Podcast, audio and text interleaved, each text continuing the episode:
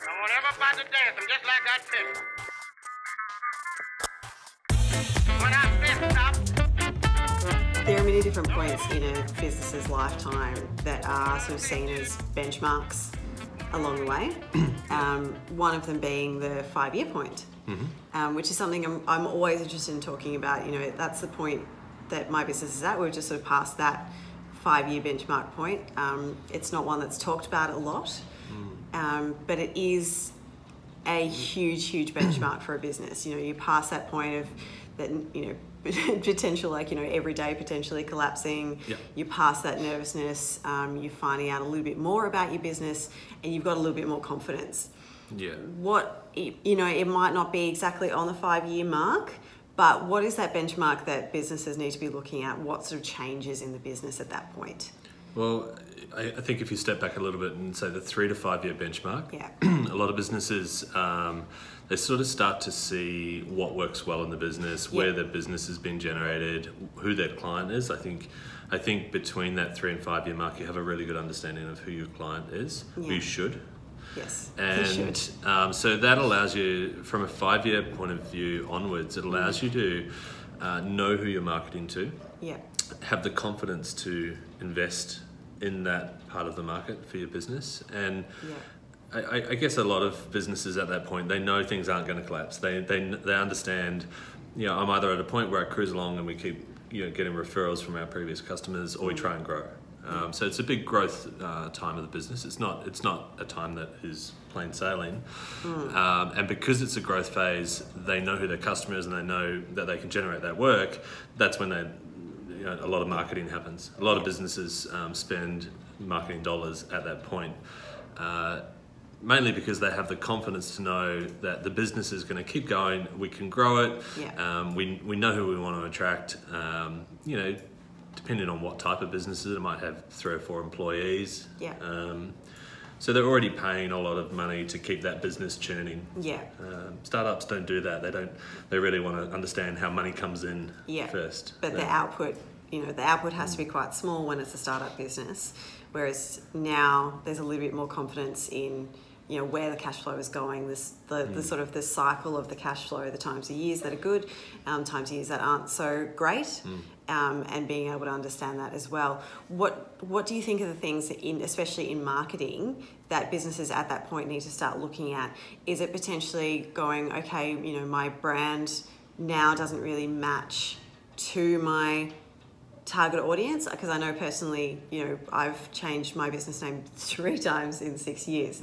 So, is there is it a case of, you know, upgrading, rebranding, or cleaning up, maturing? What does what do people need to be looking at? It re- really it, it depends a lot. Um, it's not always a case of having to rebrand completely. We talk about brand maturity. Um, so Mm. Yeah. you know we're undergoing a couple of customers at the moment where um, we just sort of said to them, "Hey, let's just mature your brand. Yeah. Mm. Um, let's keep everything pretty much the same." But um, you know, five years ago, colours were a certain way. um, things were on trend. You know, black, Yeah. Mm-hmm. orange, black and lime, those sort of things, and they're not on trend anymore. And and and also you know, the maturity of a business can be shown just by you know some color changing font changing so it's not not always a complete rebrand or a Mm. complete name change however if the business has evolved quite a lot and Yeah. the target audience is really different then i do suggest a rebrand at that point Yeah. mainly because you have the existing customer base and the strength to continue on at a point of rebrand Mm.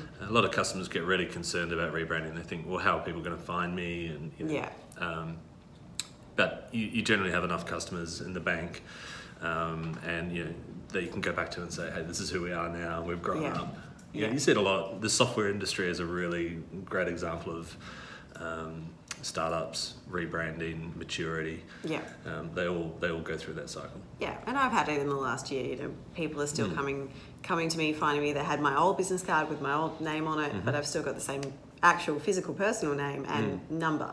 So that actually hasn't changed No, not at all. anything. Yeah. Um, so it's sort of interesting to see how that how that all works. Is this a point in time when I'm I'm guessing a lot of, sort of startups, you know, we talk about using iPhones to create videos um, and creating content and getting as much out there as possible, and that's really hard when you're a startup because you're doing most of it on your own.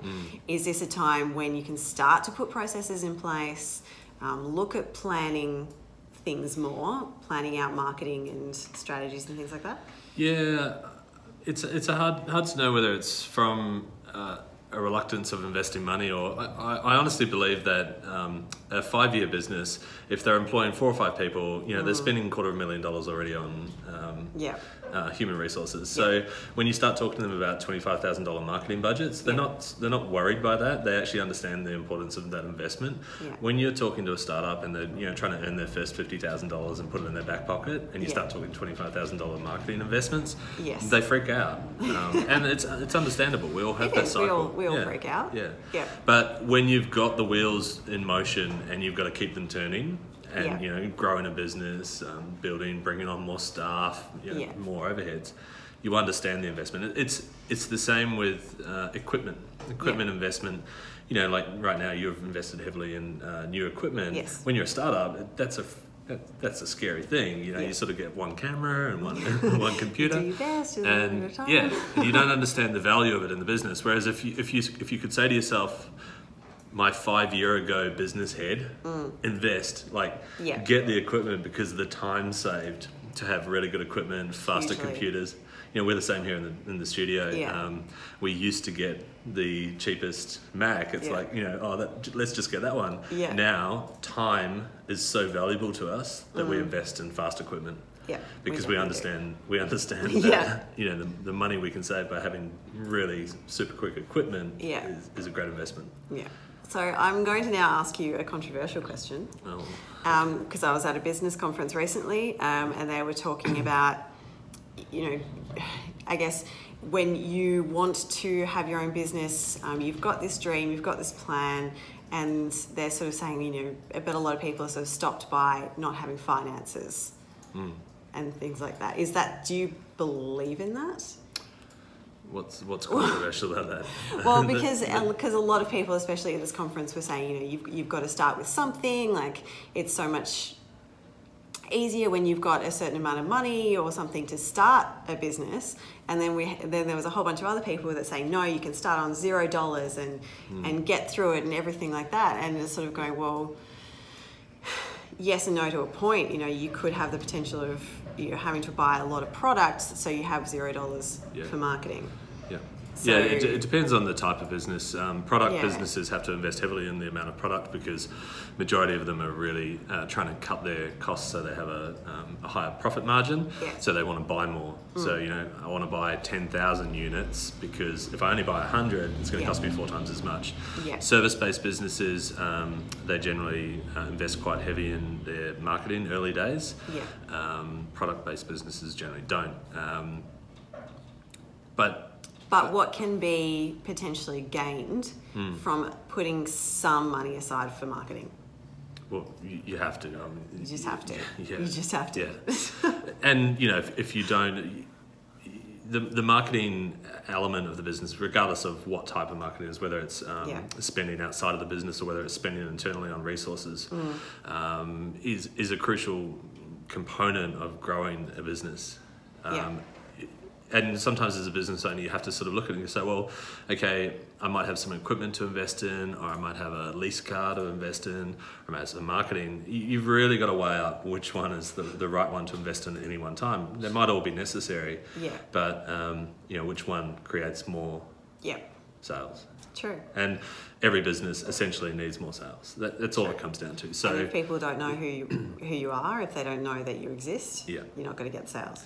Yeah, and like I said, your your marketing could be investing um, in you know knowledge training for your employees, uh, so that they are selling your services more.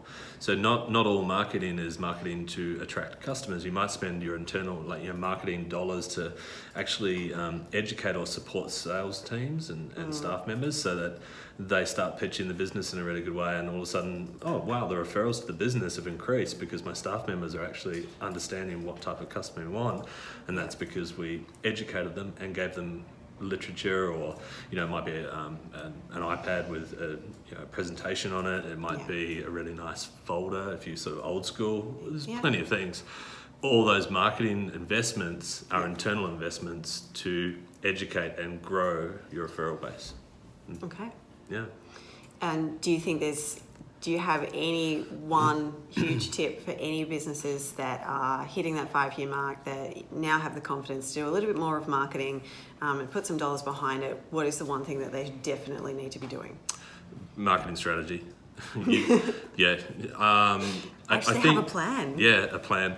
Have have someone generally, I would say, independent come into the business um, or consult with someone. We obviously do that, so it's you know, Yeah. what we do. But um, have them analyze like you know where is it that we're spending our money? Where are our customers coming from? Are our customers the right customers?